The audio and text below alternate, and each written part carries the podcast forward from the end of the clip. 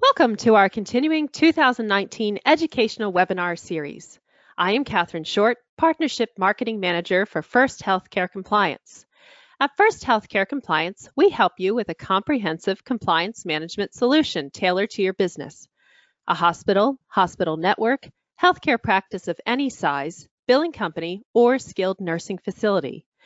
As part of our complimentary educational webinar series, we bring you experts from around the country to discuss relevant topics to the healthcare industry.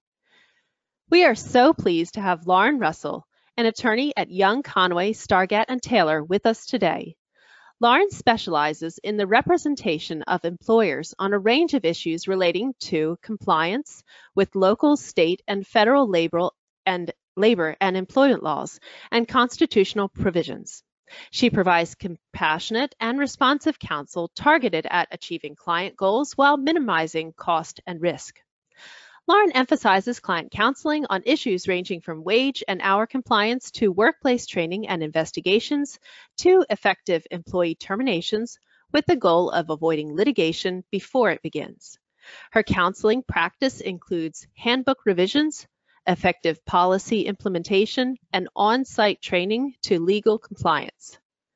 Lauren has developed and conducts specialized in-house training for emerging legal issues, including pregnancy, reproductive rights, and family care provisions of the Delaware Discrimination in Employment Act. One of her current programs outlines the complexities of the Me Too movement and offers executives essential information on harassment avoidance and modifying corporate culture. Lauren also conducts high level investigations of discrimination and harassment on behalf of employers.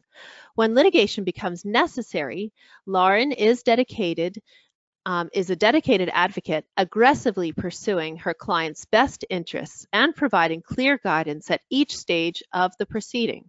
Lauren has litigated a wide variety of employment-related matters to successful resolutions, including employment discrimination, non-competition, and constitutional law cases. Lauren has experience in each of the Delaware's state and federal courts, as well as the U.S. Court of Appeals of the Third Circuit. Lauren also regularly assists clients in administrative proceedings before state and federal administrative agencies, including the EEOC and Delaware Office of Anti-Discrimination and the Delaware Unemployment Insurance Appeals Board. A short plug-in also, Lauren and I recently did a radio show together for Healthcare Now Radio that's now in podcast called Combat Workplace Sexual Harassment in the Me Too Era. This can be found on um, anywhere that you find your um, podcasts, um, such as iTunes, Google Play, um, on First Healthcare Compliance's website, Sound, SoundCloud, Stitcher, anywhere you like to get your podcasts. Um, I'll try to put a link into one of your follow-up emails. A copy of the slides is available for download on the control panel. Feel free to submit questions into the question box on your control panel during the presentation. We'll address questions at the conclusion of the presentation. Your PAYCOM and PMI CEU certificates will be emailed to you following the broadcast. Your PAYCOM certificate will come directly from PAYCOM, and your PMI certificate will come from our email. There is no need to request either one. They'll come automatically. Additional CEU opportunities are available to BC Advantage members following the live broadcast. See their website for details. A download of the handout is available with a button on the side panel. So, welcome, Lauren. We appreciate having you here. Thank you so much, Catherine. That's a, a lovely introduction. Um, and I am thrilled again to uh, be working with you all to address some of the most pressing issues in uh, workplaces uh, here. You know, uh, drug abuse and alcohol abuse uh, you know, have plagued employers for many, many years. Um, but we are particularly attentive to issues of drug addiction and abuse uh, in the workplace right now, given the opioid ep- epidemic and and the prominence of that issue in media coverage. Uh, so today we are going to uh, talk about several issues. We're going to start talking about an effective drug policy. That should really be the basis for any action that you take. Um, of course, I, I reference the drug policy. Uh, really, we want to be talking about drugs and alcohol. Um, alcohol is a little bit trickier because it's a legal substance, right? Mean, there's there's nothing wrong with going home and having a beer at the end of the day. Um, the problem arises when we abuse lawful substances. Uh, and we're going to talk about that both in the in the alcohol and the drug context. So, um, step one, an effective policy. Step two, testing and discipline. Um, you know, a, a policy is uh, generally enforced through drug and alcohol testing. So, when do we do that? How do we do that? Ensuring that we're protecting ourselves. We're going to talk about that. And then we'll move on to working within the law. There are several statutes that impact the way that we enforce um, drug and alcohol policies. Uh, we'll begin with the Americans with Disabilities Act, the Family and Medical Leave Act, both of which can allow for certain accommodations when somebody has an addiction problem. Uh, we're also going to talk about an emerging issue in OSHA compliance. This is probably the least discussed issue relating to the enforcement of drug and alcohol testing uh, procedures. And then we're going to finish up with the emerging issue of medical marijuana.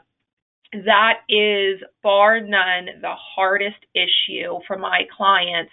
And we're now in a position where a majority of states have legalized the use of marijuana in some fashion or other.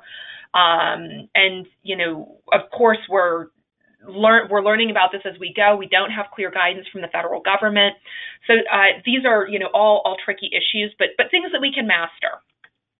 So let's start with uh, the topic of effective uh, drug and alcohol policies.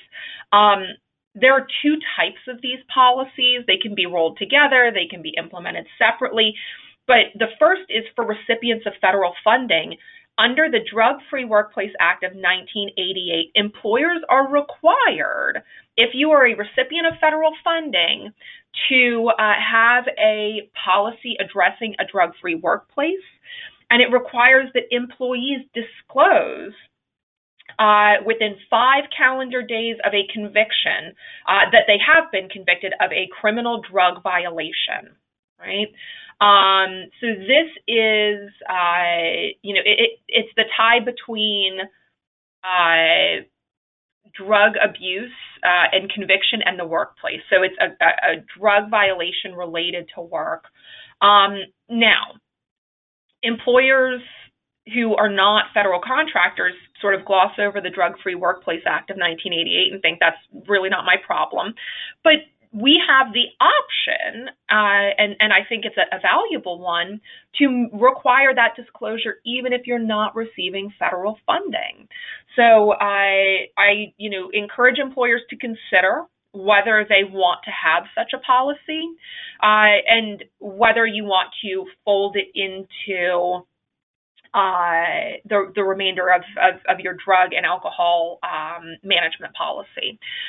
Consider the same thing for alcohol abuse. If you have an employee who's been arrested and convicted of driving under the influence, whether it's alcohol, marijuana, or anything else, think about your business and whether that's relevant information. Even, I mean, certainly you care very, very deeply if they are arrested and convicted for conduct while, you know, during work time. So if I am driving to a client's office and I am under the influence and I'm pulled over and given a breathalyzer test or a field sobriety test, and they find that I am under the influence, my employer should be very, very concerned because, of course, I would have been using those substances while on duty or under the influence while on duty.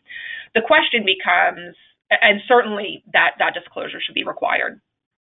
Uh, and you probably know that I got arrested because I didn't show up at my meeting on time. Um, the question becomes what happens with out of work activity.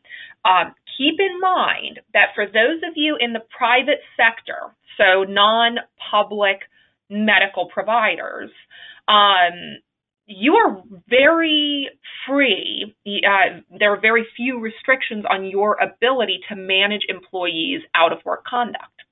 Um, you could, in theory, although I would never recommend such a thing, you could, in theory, say we don't permit any employees to use alcohol outside of the office period. I assume most of you who have employees who are on call have policies prohibiting drinking uh, and certainly any, you know, the use of any um, intoxicating substances uh, while somebody is on call uh, because they need to be able to come into work and be sober and do their jobs. Um, but you, I mean, you could in theory have much broader policies that say no alcohol anytime ever, period. Again, I do not recommend those policies. You would have a very hard time attracting qualified candidates if you said you're never allowed to drink ever. Um, but there are very, uh, especially in the medical field, uh, very many circumstances under which you do want to limit the consumption of intoxicating substances out of the work. Again, for example, when people are on call. So consider how much you care about out of work conduct uh, and, and, whether you want to require the disclosure of arrests and or convictions for uh, things like public intoxication, driving under the influence, driving while impaired, um, just food for thought. Uh, as we're talking about policies, these are really reflections of your business's um, philosophies on personnel management. And as we go through, we're going to talk about times when I think that, you know, testing is a good idea, when I think testing is a bad idea. Um, there is such a thing as too much information about your employees. Um, so uh, again, that's an option, not required. Now, what should you absolutely always, always, always have? A, a generalized drug and alcohol policy that says simply, you shall not do these naughty things you know, while you're at work or, you know, during during work hours. So where do we begin? Know your state laws. Um, it is uh, true in some jurisdictions that there are limitations on things like um, suspicionless drug testing. That means randomized drug testing policies that have no relationship to job performance. So it's it's a Tuesday in May. Uh, you shall be tested for drugs today.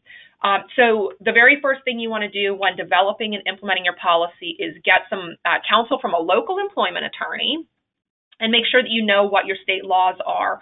Um, many of you uh, will be subject to very strict regulations because of the nature of the medical field. And so when testing is required, drug testing is required, for example, under things like federal grants or if it's a condition of the receipt of Medicare or Medicaid funding, things like that. Those federal testing requirements generally, generally supersede local and state uh, prohibitions on drug testing. But make sure you know your rules. Uh, so talk to a local employment attorney. Next, determine what the scope of your policy is going to be. Here is what I recommend you prohibit. Obviously, illegal drug use, right? You cannot buy heroin on the street and use that. That would be a very traditional example of illegal drug use. That is, you know, a bar. If we find out that you have done that, you will be subject to discipline. Second, we need to manage the use of prescription and over the counter drugs right? Um, getting high from a street drug is not the only way to get high, as, as we all know. Um, so, with regard to prescription drugs, they should only be used by the person they're prescribed to. Obviously, it becomes an illegal drug if it's being used by somebody who it's not prescribed to. But we all know that family member who loves to hand out leftover prescription medication. Oh, I've got leftover antibiotics. Little Junior has a cough. Here, just give him this. Now, if you're in the medical field, you know how dangerous that is and how incredibly inappropriate it is. But it we're all related to to non uh, non practitioners and people do silly things. Staff members do silly things. So make it clear in your policy that the use of prescription drugs by anyone other than the person they're prescribed to is a violation of your policy. Likewise, use of prescription medications in a way that is inconsistent with the package labeling. So my label says take one OxyContin every four to six hours, and I'm taking three every 30 minutes. Uh, I would assume that would kill me, but um, you know, if it doesn't, then obviously that is a you know, a use of that drug that is inconsistent with the prescription itself. That should be a violation of the policy. The same thing for over the counter drugs. Uh, if you are drinking cough syrup to get drunk, that is not an appropriate use of cough syrup. So any over the counter drugs should only be used in the manner prescribed on the packaging. Uh, unless otherwise prescribed by a doctor. You know, of course, there are very high dose uh, um, prescriptions for over the counter medications like ibuprofen that are given after surgery. Um, again, while that would be off label use for for the drug as an over the counter medication it's on you know it's, it's, consistent with the prescription that would be issued by the doctor that that would be fine um, so a prescription can override the limitations placed by over on over the counter drugs by their packaging. Just keep that conflict in mind. So we prohibit illegal drug use. We prohibit prescription and over the counter drug use off label and then uh, alcohol use or intoxication during work functions. This gives my clients more trouble than almost anything because um, the vast majority of employers uh, have circumstances in which alcohol use is acceptable, right? If you have doctors going to medical conferences, they will be drinking, just like lawyers who go to events are drinking. Um, so we want to be clear about when alcohol use is acceptable and when alcohol use is unacceptable, right? during work time and work hours, alcohol use should be unacceptable, you know, with the exception of some, some very rare circumstances. If you want to include an exception for work functions where alcohol is provided by the employer, you can do that. Um, but certainly, better safe than sorry, more restrictive is better than less restrictive for my money. Now, uh, not only do we want to limit the use of all of those substances under the circumstances that I've described. We want to prohibit the manufacture, distribution, or possession of those substances while uh, on work premises during work time. For any of you who represent um, traveling medical professionals. Um, so, for example, um, doctors are often on work time, but they're traveling between the practice's offices and a hospital, for example, um, or they are working in a surgery center and outside of the normal office. Usually, the the business doesn't own the surgery center; you just have rights to to perform surgical procedures there. So, it's really important that your policy both limits um, misconduct on work premises.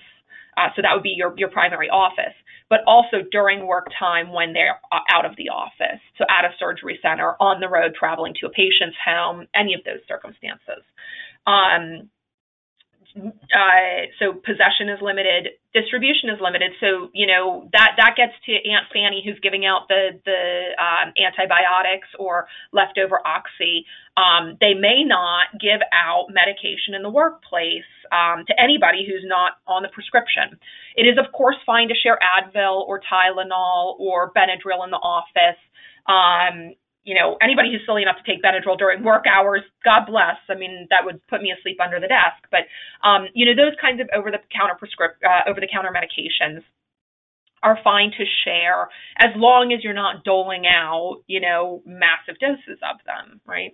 Um, so think about how you're going to manage those issues. Think about how this impacts your workplace. Um, you know, I can tell you what the general rules are for businesses across uh, industries. This is the way we draft these policies for employers in a whole host of fields banking, education, uh, law firms. But medical practices are unique. You keep, you know, sensitive uh, prescription drugs, and so, I mean, for those of you who are working in hospitals, certainly on premises. Um, and so it may be that you want to clarify the limitations on the possession and distribution of prescription and over the counter medications because doctors do that by nature, right? When you write a prescription and give somebody medication, you are distributing drugs. Um, of course, that's acceptable. Of course, that's appropriate. That's what a doctor does. Um, but uh, you know, when it is outside of the role of a practicing medical professional, then it becomes appropriate. So, as you're drafting these policies, do consider the unique limitations, uh, the unique circumstances in which medical professionals practice. Um, and make sure you're drafting your policy with an eye to those realities.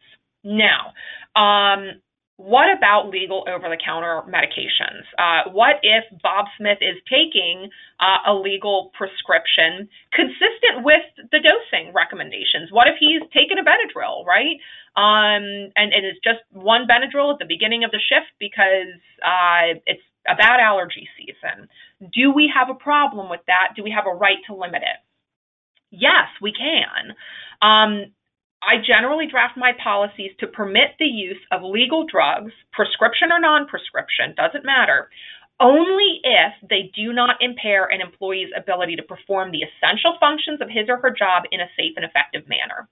If you pop two Benadryl and then go perform surgery and fall asleep in the middle, that's a big problem, right? That would be a, a, classic example of legal drug use that would be impermissible under a, uh, a, drug and alcohol policy. You know, if you catch an employee sleeping on the job because they took too much Benadryl, those are problems. They would be perfectly legal, um, but you can still impose additional restrictions above what the law prohibits. Um, so keep that in mind. Uh, how do I handle this? I require employees to come forward. You don't know in many cases. If I have a really bad toothache, um, if I've had root canal surgery, you may know that I had a root canal, but you may not know that the doctor prescribed me OxyContin to manage the pain. Uh, and so, what I do in my policies is I require that employees affirmatively come forward and disclose that they are using prescriptions that cause impairment. If you're taking a drug that prohibits you from operating heavy machinery, including driving, you probably shouldn't be doing a lot of professional work. Um, so, we want them to disclose to HR. They should not be disclosing to any ran- random member of management because the reality is that they may be disclosing a disability under the Americans with Disabilities Act. Once you know about a disability, you run the risk of discriminating and you know of being accused of discriminating under the uh, Americans with Disabilities Act. So we want these disclosures. If your organization is large enough to have an HR department, these disclosures should only be made to HR. Um, what else do we need? Accurate, up to date job descriptions. How do I know that my medication may interfere with my ability to perform the essential functions of the job if I don't know what the essential functions of my job are. The very best defense to a claim of um, disability discrimination is an accurate, up to date job description. I mean, of course, there are a million and one ways you can run afoul of the ADA. That is a very long seminar for another day. But uh, you know, a job description that says you must be awake and alert at all times will help defend against uh, a claim of discrimination when you say, no, you can't come to work when you're on Benadryl, right? Um, Benadryl causes you, specifically Bob Smith, to fall asleep. We're not relying just on the label indications, but we want to know how the medication actually impacts the person. Um, Benadryl puts me out like it puts out most people, right? Uh, you know, you take that pill, you go take a nap. So, an up to date job description that identifies what you need to be able to do critical thinking, right? Um, managing stress. Those kinds of things should be in a job description for a medical professional. And, you know, I say medical professionals, I mean everything from uh, your nursing assistants to a thoracic surgeon. I mean, all of those people should, uh, you know, there should be a clear description of the fundamentals of their job. It shouldn't say, you know, it, it's not going to tell a thoracic surgeon how to perform thoracic surgery. It's going to say you need to be able to stand. You need to be able to think critically. You need to be able to manage stress, right? Those are essential elements of the job of a doctor. Um, usually, there are certain, you know, aspects of, of medical care where maybe you don't need to stand, for example. But I've I, I think we're safe in saying that all doctors need to be able to think critically and perform under stress, for example. Those are things that you need to have in the job description so that when somebody brings you a prescription and says, hey, I'm on this drug, but I think I'm just fine. I can work. It's no big deal. You can say, no, no, no. We know that this drug affects people in this way. I'm seeing that it's affecting you in this way while you're on the job. You can't take that prescription and do your current job. Now we're going to talk about accommodations and how we, you know, if they can't do their current job, what can they do, right? Do we send them home or do we give them other work? We'll talk about that in a little bit. All right. So, um, drug policies, we've talked about what they prohibit. We've talked about, uh, you know, the scope and how we manage legal drug use. Now, what do we do, right? Employees must report if they have knowledge or a suspicion of a policy violation. If your secretarial staff thinks that another employee has a drug or alcohol problem, they've got to speak up and say something, right? Um, it's it's really essential that this information be reported up the chain of command. Um, when employers uh, have employees who know or suspect about this this behavior, and then something goes wrong, um, the employer can be charged with knowledge of, of you know of what what was brewing uh, because some of their staff knew. Uh, so it's really really important that staff understand the importance of reporting concerns up the chain of command. Um, what else do we want? Employees who come to a point where they know that they have a drug or alcohol problem should be reporting on themselves, right? Um, that's hard. There are a lot of people who have abuse or addiction issues um, and lie to themselves. I mean, that's a, a classic indicator, a, a classic um, characteristic of drug and alcohol abuse. I don't have a problem. You have a problem, right? Um, those people are not going to come forward and, and, admit that they have a problem. But once they begin to realize that addiction is affecting their lives, uh, once they begin seeking treatment, we do want to encourage those people to come forward and disclose that they've got an addiction problem so that we can support them in getting the help that they need. Um, it is a reality that employers invest a tremendous amount of money in developing employee talent, and that's from the most entry level staff person through your, you know, high performing uh, revenue generating doctors. Um, we invest. We spend time. At a bare minimum they learn your systems right? They um, your uh, electronic record keeping systems your billing systems. Once we have somebody up to speed if they're a good employee, we want to keep them. Uh, and so if those employees come forward and say, I have a problem, I need I need X, Y, and Z so that I can get help and you know continue to be a high functioning employee for you. We should encourage them to come forward and, and get help. Again, they need to come forward before disciplinary offenses occur. If you come forward and say, "Yes, I have missed 3 days of work in a row, but it's because I have a drug addiction problem and I want to go to rehab and you know now you can't discipline me? No absolutely not. You can still discipline the misconduct. We're going to talk about that in a minute. Um, the fact that somebody discloses that they have an addiction problem after the misconduct does not protect them from disciplinary action for the misconduct. The law is actually very clear on this issue employees get disciplined for bad behavior. The fact that they disclose uh, a protected category after the fact does not give them protection for preceding misconduct. Okay, how do we enforce drug testing, right? Now, uh, your policy should address your drug testing practices if you intend to drug test right? Some policies just say don't use drug and, drugs and alcohol, you know, and they go through all of the different circumstances that I described. Almost all policies provide at least for reasonable suspicion testing, and that's the last bullet point at the bottom. Um, reasonable suspicion testing occurs when you have quite, you know, as the phrase indicates, reasonable suspicion that somebody has been using drugs or alcohol either before work and they've come to work under the influence, or that they've been using at work and are under the influence.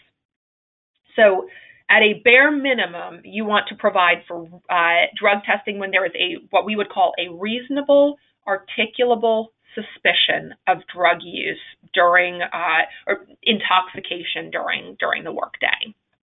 And we'll talk a little bit more about what that looks like. Um, what other types of drug testing exist? Uh, pre-employment drug testing um, is uh, the sort of heaviest handed uh, approach, and especially in combination with random drug testing. So, under a pre employment drug testing regime, you would issue a, uh, a conditional offer of employment subject to drug testing. Uh, so, subject to you know a, a, a, clean drug test or an acceptable drug test. Um, the first question that you've got to ask yourself before you determine to engage in pre-employment drug testing is do you care and should you care? Um, this is a tough question to answer and it differs on the basis of the, the person you're hiring, right? Do you care for a doctor? Maybe you do. Do you care for your secretarial staff? Maybe you don't, right? Um, and keep in mind that this is going to pull up anything from a heroin addiction to medical to, to recreational marijuana use, right? A lot of my clients like the idea of pre-employment drug testing because they think using drugs is against the law and I don't want anybody who violates the law on my payroll. Really though, I mean at the end of the day, drug use um, and you know, I'm thinking particularly of recreational marijuana use, doesn't have much impact on an employer's interests. Um, again, the medical field is different from a lot of employment scenarios, but think critically about this issue. You don't ask all of your job applicants if they speed, right? That's breaking the law. And in a lot of states, speeding and possessing less than an ounce of marijuana are actually pretty much on the same level, right? They are minor misdemeanor offenses where you get a ticket. Um, so, do you care for certain of your staff members? Perhaps the answer is yes. Do you care for all of your staff members? Usually the answer is no. So think critically. You can selectively engage in pre employment drug testing. Any drug testing you do that is either pre employment or random should affect all individuals in the same cate- same job category in the same way, right? So um, we test all doctors and all nurses, but we don't test any secretarial staff, for example.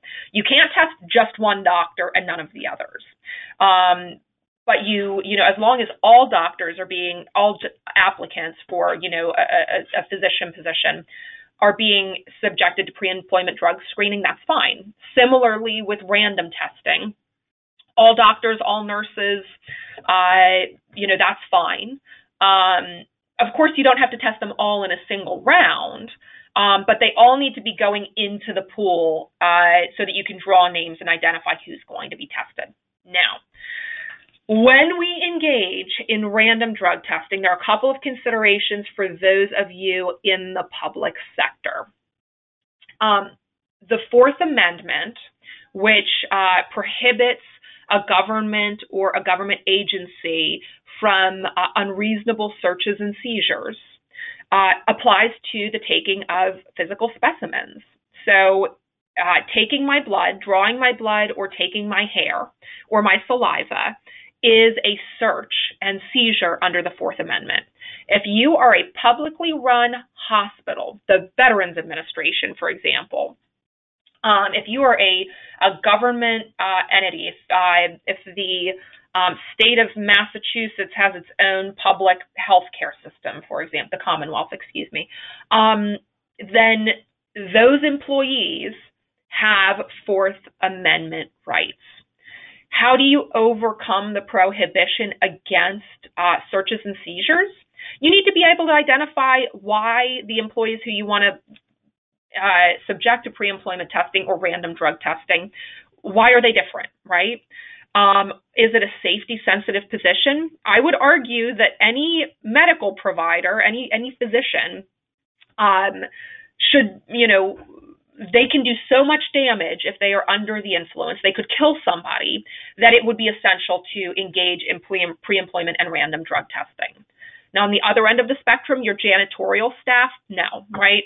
Um, they are not going to be such a huge risk um, that somebody would die if they were under the influence of drugs. So you probably would not be able to do random uh, suspicionless drug testing with regards to janitorial staff. Now, if you've got a specific problem with your janitorial staff. So we've got a wide ranging drug theft problem and it's all the janitors, right? Um, if you can point to something like that, you may be able to justify random drug testing of a non safety sensitive position. But this is an issue where you have to consult lawyers, right? Do not, do not, do not engage in any pre employment or random drug testing without suspicion if you are a public sector employer until you've talked to a lawyer. You really, really want to make sure you raise this Fourth Amendment issue and examine what the law is in your jurisdiction. So that's the only sort of caveat there. Um, for the private sector, you can drug test anybody and everybody as often as you want, provided that you're willing to pay the cost. The issue is really do you care? Do you want to test everybody? Okay, so that is uh, pre employment uh, drug testing and random drug testing. The other thing we see very frequently, especially uh, it, for employers who have um, CDL drivers on their staff. So if you have ambulance drivers, for example, I don't know if they need a CDL, but anybody who's driving a vehicle for you may be subjected to post accident testing. Um, and I believe we talk about, yes, post accident testing thresholds. So, uh, again, random drug testing must be random. You should actually be using a randomizer. You can get software online, and what you do is you put all of the employees' names or social security numbers or employee ID numbers into the randomizer, and every month it'll pick some names for you, and those are the people you send for testing post accident testing. Um, usually we condition testing on some minimum threshold, right? So if I gently bump into my company issued vehicle with my shoulder bag, is it technically an accident? Yes. Did I scratch the paint job? Maybe. Um, are you going to test me for alcohol or drug abuse? Of course you're not, right? That was just me being clumsy. Usually we require post accident testing if there has been a physical injury, either on the part of the driver or the other side. So if I am driving an ambulance, I hit a car. If I'm not injured, but the driver of the other car is injured, we would still send our employee for post accident testing. The other thing we use is a financial threshold. So if there is more than $500 worth of damage, for example. Now, just about any auto accident is going to meet that threshold. Even touching up a paint job costs $500 these days.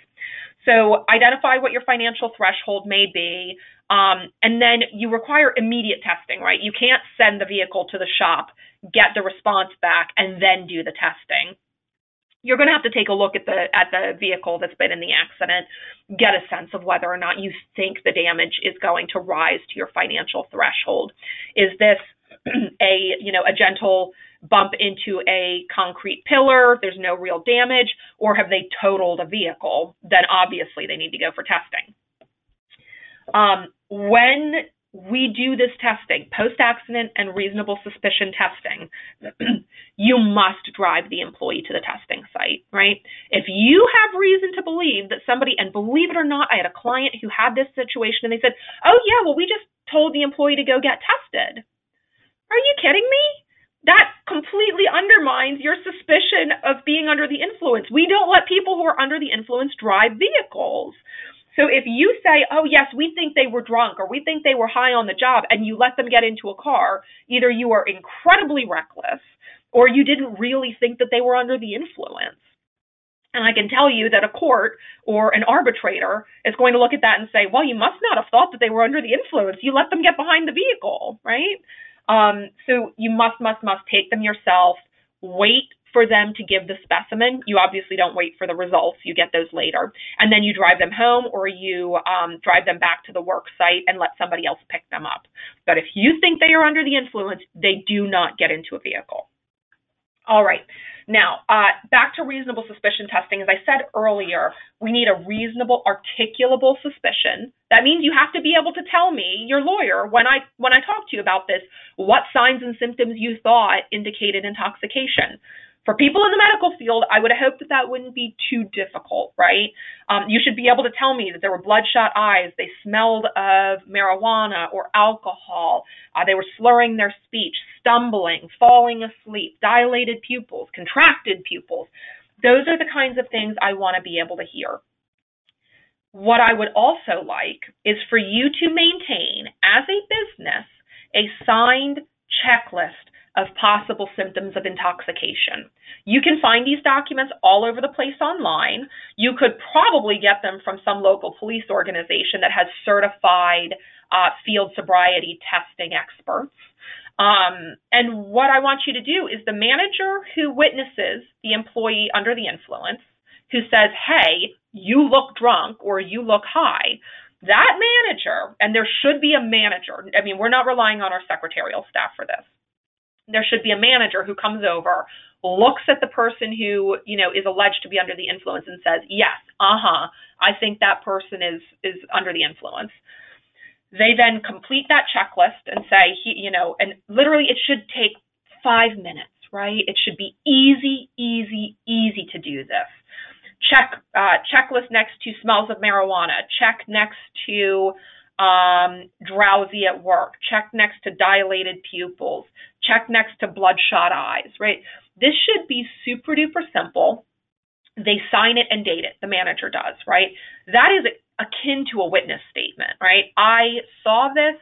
This is what made me think that there was shenan- shenan- shenanigans afoot. Um, that's a great way to defend your reasonable suspicion drug testing. And then again, we don't let them get into a vehicle. All right. So testing procedure, I want you to use a third party vendor, right? Um, LabCorp, Quest Diagnostics, um, if you are in a hospital, I, I suppose you could use your um, the the lab group in the hospital, but you don't want one of your employees testing samples for another one of your employees, right? So if you're in a hospital, it's fine to use the hospital's um, phlebotomy lab as long as that phlebotomy lab is not uh, they're not your employees, right? If you are in the business of um, drug testing, if you are LabCorp, if you are Quest Diagnostics, send the person to another facility for testing. Um, just because it avoids the appearance that you're rigging the system, right? Um, could you technically have employees testing each other? Of course you could. There's there's no law against it. It just doesn't look good. By the way, it also um, you know discloses sensitive information. Um, an employee is going to feel that you know their private medical information is being viewed by coworkers, and P.S. they'd be right. Um, so the more distance you can give, the better. The more you can protect privacy, the better. Again, as I've already said, post-accident and reasonable suspicion testing, you drive the employee to the testing site, you wait, wait and drive them back to the work site, or you drive them home. Do not let them drive. All right, a couple of thoughts on how we manage the outcome. Refusal to consent to testing. If they refuse to sign the testing consent form that you have, automatic termination right? They're hiding information from you. Uh, we treat it as a positive test, they get fired. Now, what happens if you actually get a positive test? Do you have to fire the employee? No, you don't. Um, there are a couple of things I want you to do. First, you meet with the employee and permit a chance for them to address the results, right? If somebody says a test positive for heroin and says, no, I've never used heroin a day in my life, um, and, you know, here is what actually happened, then I want to know that. Um, just because you know you don't ever want to be in a position where you're finding out information for the first time when you get sued. But that being the case, treat all cases alike, right?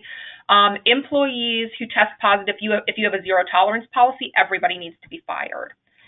Think about how you would want to treat your favorite employee, right? The person who always says yes to overtime, the person who works every single weekend, every single holiday, pick that person and say, if they tested positive for drugs, how would I treat them?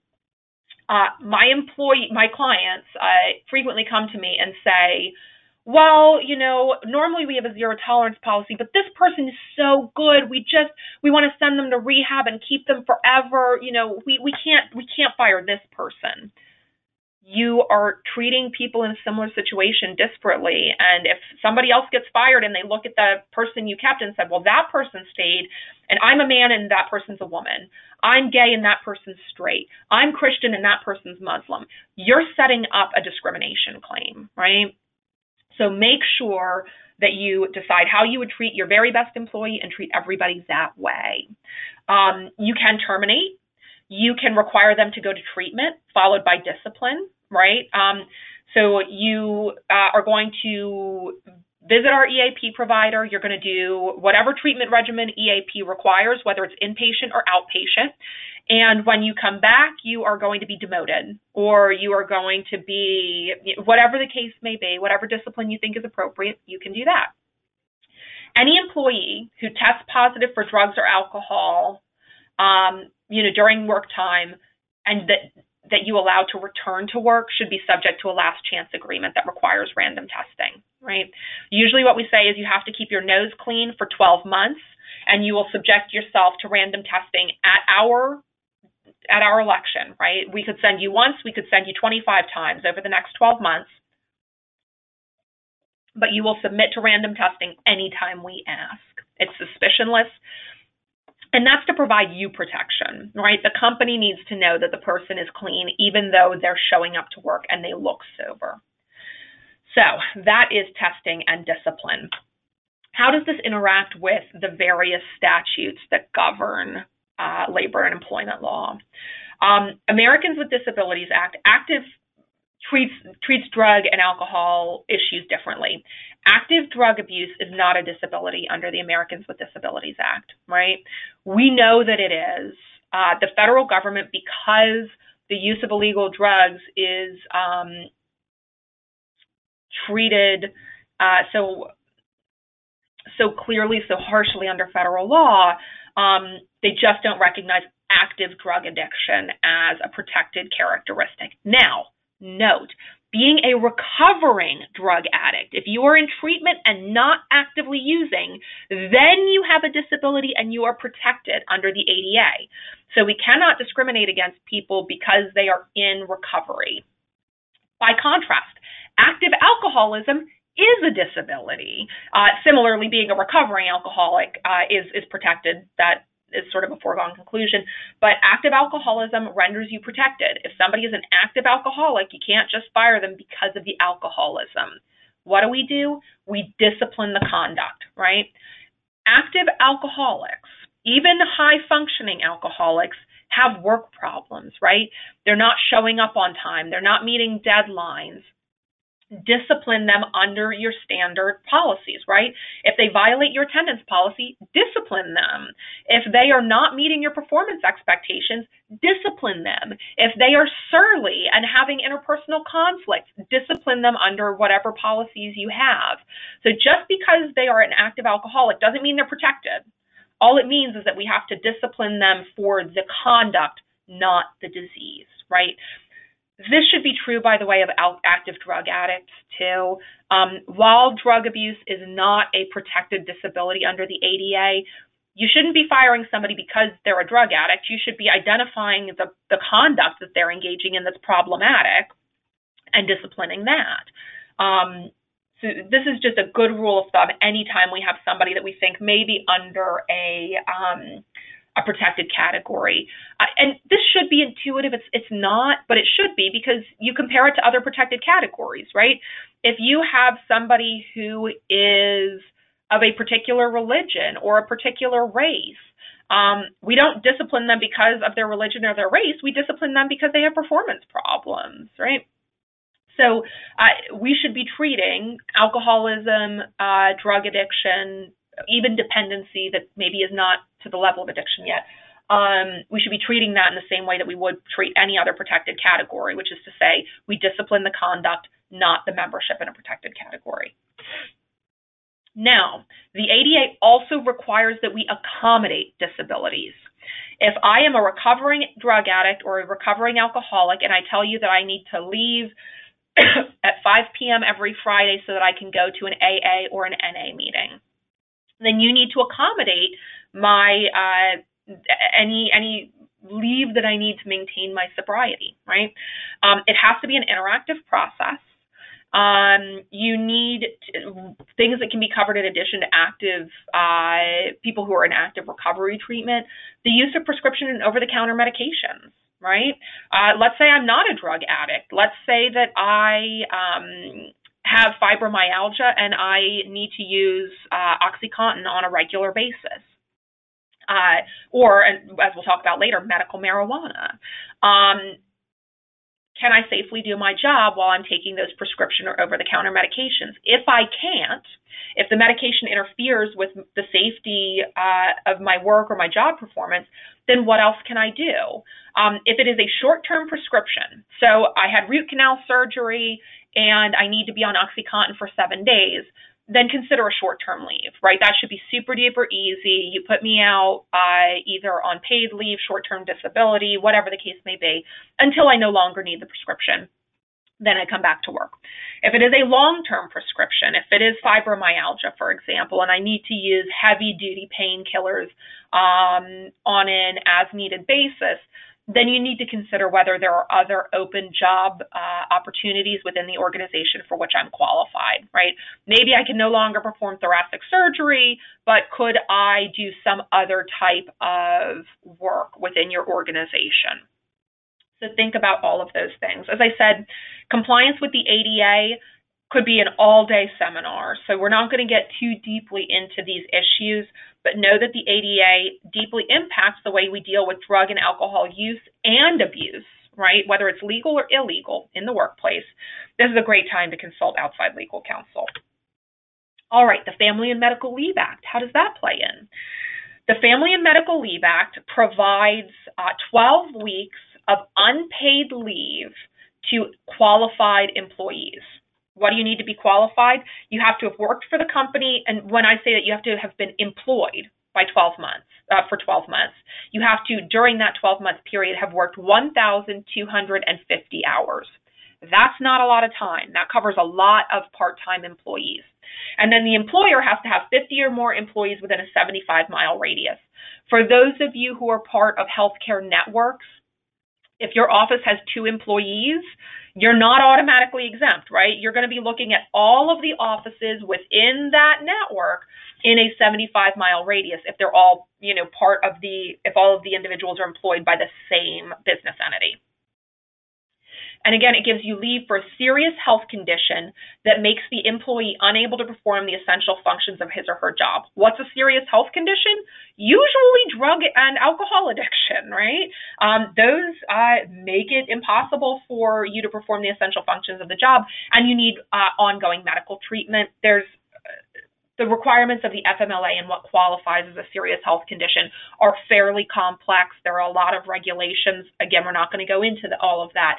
But um, usually, if you need ongoing medical care, psychologist, psychiatrist, um, any kind of ongoing drug treatment plan, um, you know, to, so for example, uh, uh, heroin replacement um, treatments and things like that, uh, opioid um, addiction um, medications, uh, then you're going to be seeing doctors regularly. You're going to be seeing healthcare professionals regularly. Those things qualify as serious health conditions. So, what is your right? You you can take leave to obtain inpatient rehab treatment or intermittent leave for outpatient treatment if you need to see a psychologist or a psychiatrist regularly um, to support your recovery. Those kinds of things are all grounds on which you could receive Family and Medical Leave Act leave. All right, OSHA. As I said, this is a really interesting area that is um, evolving and fairly new. Um, OSHA, under the Obama administration, issued an opinion letter that said that blanket post accident drug testing discourages the reporting of workplace accidents. And as a result, it interferes with OSHA's central mission, which is to identify unsafe working conditions and remedy them. So they said blanket post accident drug testing, that is, drug testing of anybody who is in an accident period, no matter the circumstances, is a violation of OSHA. Now, query whether that's going to be enforced under the current administration. You know, I would suspect the answer is a resounding no. Um, but uh, nevertheless, there is this idea out there now, right? There's this thought that maybe blanket testing, like I talked about at the beginning of, of the presentation, uh, interferes with OSHA. What do we do? Um, if that is the case, and, and by the way, this is a best practice no matter what you think. Testing should be based again on a reasonable, articulable suspicion that the accident was drug or alcohol related. So what do we do? You break out that exact same checklist that I was talking about earlier when we discussed reasonable suspicion testing, and you have somebody report to the accident site with that checklist in hand and look at the employee. Do they smell like alcohol? Do they um, have bloodshot eyes? Are they drowsy? Now, the symptoms of an accident, of, of, of, of physical trauma, may very well look like um, the uh, same types of issues that we would see in a drug or alcohol um, intoxication scenario. I don't want whoever goes out there to say, well, I think this was because of the trauma of the accident and not because of drug or alcohol testing. Use the list if there are any of the symptoms on the list that are present, then take the person for testing, right? Um, if they need hospital treatment or medical treatment because of that accident, they should be getting drug tested anyway. Um, so go ahead and, and implement that procedure. That's a great way to address the concerns that have been raised by OSHA. Now, medical marijuana. What do we do and how do we manage this? Holy guacamole, is this a tricky issue? 33 states at my last check, and this is changing day to day, but something like 33 states have legalized medical marijuana. About 10 states have legalized recreational marijuana. And then there are small municipalities, uh, like the District of Columbia, for example, um, that are also addressing legalization in certain circumstances. Usually this has to be dealt with on a statewide level, but DC is in its own unique circumstances. So the majority of states that have legalized medical marijuana do not prohibit discrimination on the basis of marijuana use. So I can, and here in Delaware, where I am located, we have legalized medical marijuana. In theory, without any statutory protections, I could get a medical marijuana card. I could smoke marijuana because of a diagnosed disability, and then I could go into work, be drug tested, and be fired, right? And that would all be perfectly legal. There are several states, and they're listed here Arizona, Arkansas, Connecticut, Delaware, where I am, Illinois, Maine, Minnesota, Nevada, New York, North Dakota, Pennsylvania, and West Virginia. Those states have said you may not discriminate against somebody on the basis of their possession of a medical marijuana card, right? So the mere fact that I have a medical marijuana card and that I am permitted by law to smoke marijuana is not a good reason to fire me. Now, all of those states per, per, um, are, permit discipline, uh, including termination, if I possess use or am under the influence of marijuana while on the job, right? So you can't fire me just because I have the card, but you sure as heck can fire me if I show up stoned, right? That these laws are meant to permit use outside of the workplace. I still have to show up stone cold sober for work.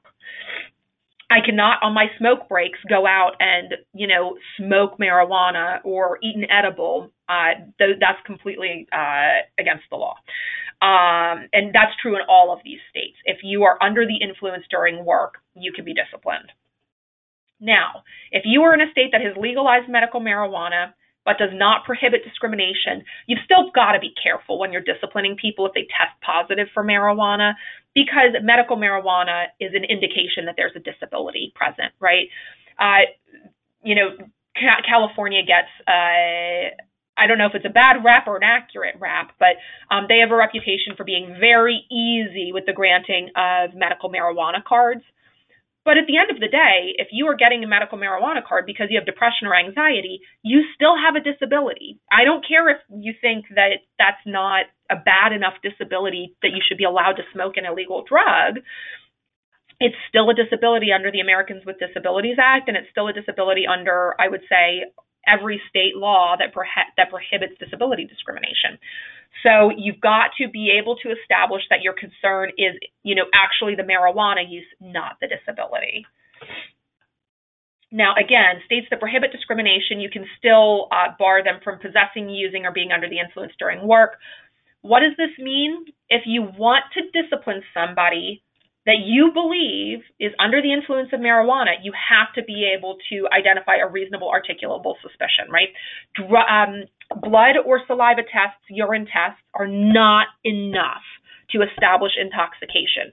They test for the presence of marijuana metabolites. They do not test for the presence of THC, which is the intoxicating component of marijuana. Uh, so a blood test that says, yes, Lauren has smoked marijuana in the last two weeks, or a hair follicle test or a urine test, none of those is sufficient to discipline in the states that prohibit discrimination. You have to have a reasonable articulable suspicion. Again, you want the signed, dated checklist by a first-hand witness. And the director of human resources, if you are a large enough organization, should supervise the process. And the reason is that the director of HR knows about the implications of these testing policy, of, of these limitations. So what you do is you fill out the checklist, then you send the person for a drug test in support of the, te- the checklist. Of course, the drug test is going to be positive because this is a person with a medical marijuana card, and presumably they've used marijuana in the last two weeks, and that's usually the window in which we can accurately test for marijuana use. So that is the issue of marijuana uh, in the workplace. It is evolving. It is rapidly, rapidly changing. So if you are in a state that has legalized either medical or recreational marijuana, talk to a local employment attorney, especially if you are in a state that prohibits discrimination on the basis of being a marijuana card holder. So I think that that brings us to about an hour. At this point, I am going to turn uh, control back over to Catherine and throw open the door to questions. Okay, thank you. Thank you, Lauren. Um, that was a wonderful presentation. We do have a few questions. So um, the first one is, what if we suspect someone is suffering from drug or alcohol issues, but they don't have any accidents uh, while at work that would allow us to pursue testing under a cause or suspicion based process. And then we have a follow up question to that. What if someone does have an accident at work and drug or alcohol issues are strongly suspected as being involved? So, you know, this is all a question of how your policy is drafted, especially for issue number two. Issue number one if there is no accident, then we want to be getting at that through a couple of, of procedures, right? One is a reasonable suspicion testing. Um, Post accident testing, as, as we've discussed, is not the only type of, of drug testing available.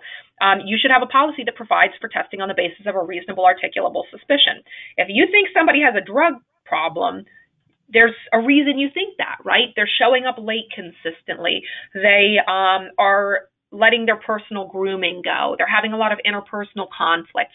They're not performing in the way that they used to. They're missing deadlines or they uh, their work quality has declined. Those are all things that you can document and say we have a reasonable articulable suspicion. Separate from drug testing, uh, you can also uh, discipline them just for the poor performance. If they are late, if they're missing deadlines, if their work quality has declined. Discipline those things. You don't need a drug test to discipline those issues. Um, but the nice thing about a drug test is that it will tell you that somebody does, in fact, have an abuse issue. And if you want to retain that employee, you can then require them to seek treatment. Um, what if they do have an accident? Um, again, we can get at that in a couple of ways. You can have a post accident testing policy. Usually those are vehicle accidents, but we could you could also um, require testing if there is, you know, a, an egregious work accident. Um, so somebody falls out a second story window, that says to me that something else was at issue, right? You don't usually fall out a window for no good reason. Mm-hmm. Um, so you can get at it through a testing policy. If you don't have a if you don't have an, a post accident testing policy, then go at it through your reasonable suspicion testing policy, right? An accident can be a, a reasonable, articulable basis to believe that somebody has um, a drug or alcohol intoxication issue in the workplace, right? Again, if you fall out a second story window, that says to me, I have a reasonable, articulable suspicion that you were under the influence of something because people don't usually fall out of second story windows. Okay. Or, or if you I mean, I would say a strong suspicion, wouldn't you say, would be, you know, every 10:30 after their 10:15 break, they come back from the parking garage smelling like weed. Don't you oh, think? yeah, absolutely. You know, another what I thought fairly common, you know. Yes. yes, it is, especially right? here in downtown Wilmington. Right.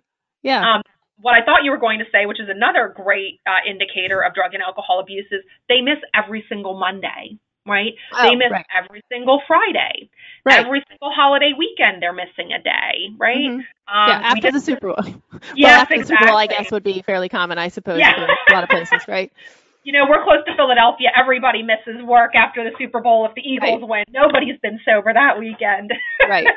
Right, but that yeah, I think after the breaks, I mean, you know, you you you somebody walks past you and you're like, "Whoa." yes. Uh, yeah, if you smell like Coming marijuana, I don't care what time of day it is, right? you're getting tested. Yeah. Absolutely.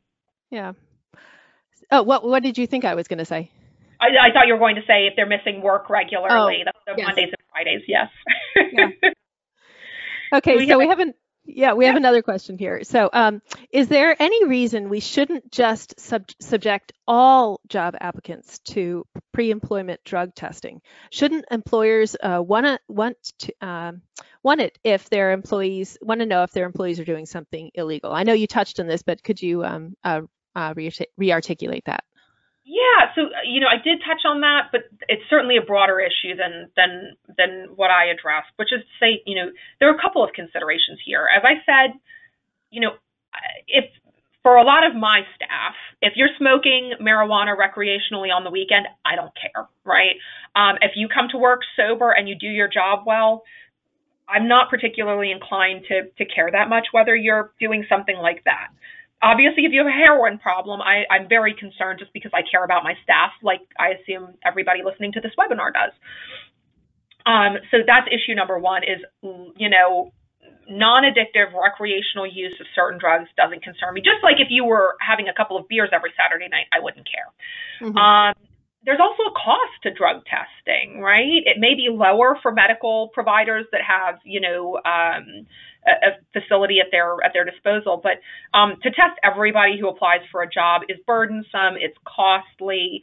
Uh, so I think that all of those kinds of considerations would mitigate against testing everybody who applies, unless you have a good reason. Again, doctors, right? Life and death is in their hands. I think you know you're very in a very defensible position to test all doctors.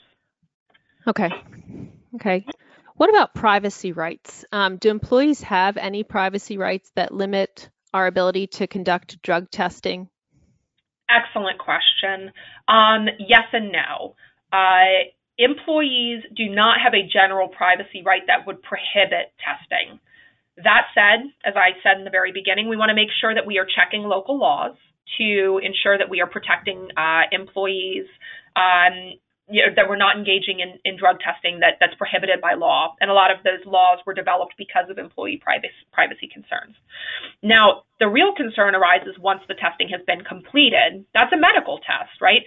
Those records should be maintained in a separate file away from the uh, personnel file. They should be kept in a locked filing cabinet if you keep them electronically and instead of in paper, they should be in password protected files. No employee should be able to just log into a computer and see somebody else's drug testing results. That's information that should only be accessible to senior leadership or HR. Okay. and Uh, how about a follow up to that? Um, what about recording employees in the workplace? Is that acceptable? Uh, so excellent question. You know, what if you think somebody is under the influence and you want to break out your iPhone and record them? Because that's even better than a checklist, right? A video recording of somebody under the influence is pretty strong indication that, that there's an issue going on. Um, I uh, personally, you know, there there are a couple of things going on here, right? Um, we want to be careful about introducing recording in the workplace especially with iPhones, because we don't want employees to feel empowered. Every time they have a fight with their manager, they break out the iPhone and start recording mm. it. I don't like that. However, um, general video cameras in the workplace almost always permissible. You just want to give employees notice, right? This is a video recorded workplace. Anybody working in a hospital, there are video cameras every blessed place. Um, so a lot of that stuff, you know, is already in use. Um, just be careful that we don't want to create a workplace where every time somebody thinks that somebody else is doing something naughty, they break out the phone. Um, so if you want to use for example, an iPhone to video record somebody when they appear to be under the influence, make sure that you're addressing that in your drug and alcohol policy. Managers may use video recording devices to record conduct in support of reasonable suspicion testing. Um, employees are, you know, still bound by our cell phone policy that prohibits record video or audio recording in the workplace, for example. Okay. And then we have one last uh, question right now. Um, what about um, conferences or offsite business meetings? Um, what if one of our employees is injured while at a business meeting offsite um, and drug or alcohol use is strongly suspected? You know, like their their their room is littered with um, alcohol bottles or pills. Um, do the same rules apply, or does this get more complicated? It's a lot more complicated because we move into the realm of workers' compensation law. So, the general rule when you get injured in the workplace, um, you are protected by workers' compensation insurance, which is meant to be uh, income replacement um, and, and it pays for treatment. If your uh, injury is due to your own reckless conduct, such as drug or alcohol abuse, it can disqualify you from receiving workers' compensation benefits. But proving that that standard can be tricky. So really, what I would say to employers is first, you want to retain a workers' comp specialist, um, and there are many, many of them out there, and your insurance your insurance company will identify one for you. Um, but you want to document all of this stuff super duper carefully, right? You want pictures of the hotel room, you want police reports if they exist, you want um, medical records, Usually, your workers' comp carrier will require that people be drug tested or alcohol tested if they have to go to the hospital because of a quote unquote work related injury. Um, mm-hmm. So, you want to just make sure that you're complying with all of those requirements of your insurance carrier, too. Okay. All right. Well, thank you so much. Um, do you have any other words of advice or anything that anything else that you wanted to leave with us that we should know? Um, you know, this is a rapidly developing area because there are significant conflicts between state and federal law with regard to what drugs are legal, uh, medical marijuana, um, you know, and there are a lot of statutes that impact on this issue from workers' compensation to unemployment laws to the ADA and the FMLA and OSHA.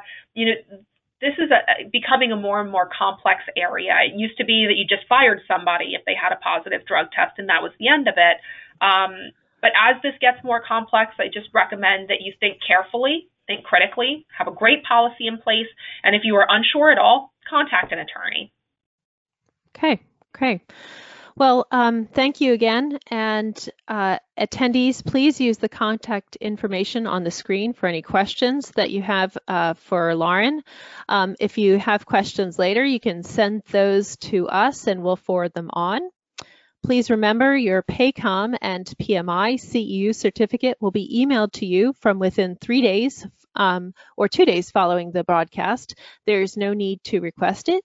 You can reg register for any future webinars or request a demo of our compliance solution on our website at firsthcc.com or call us at 888 543 4778.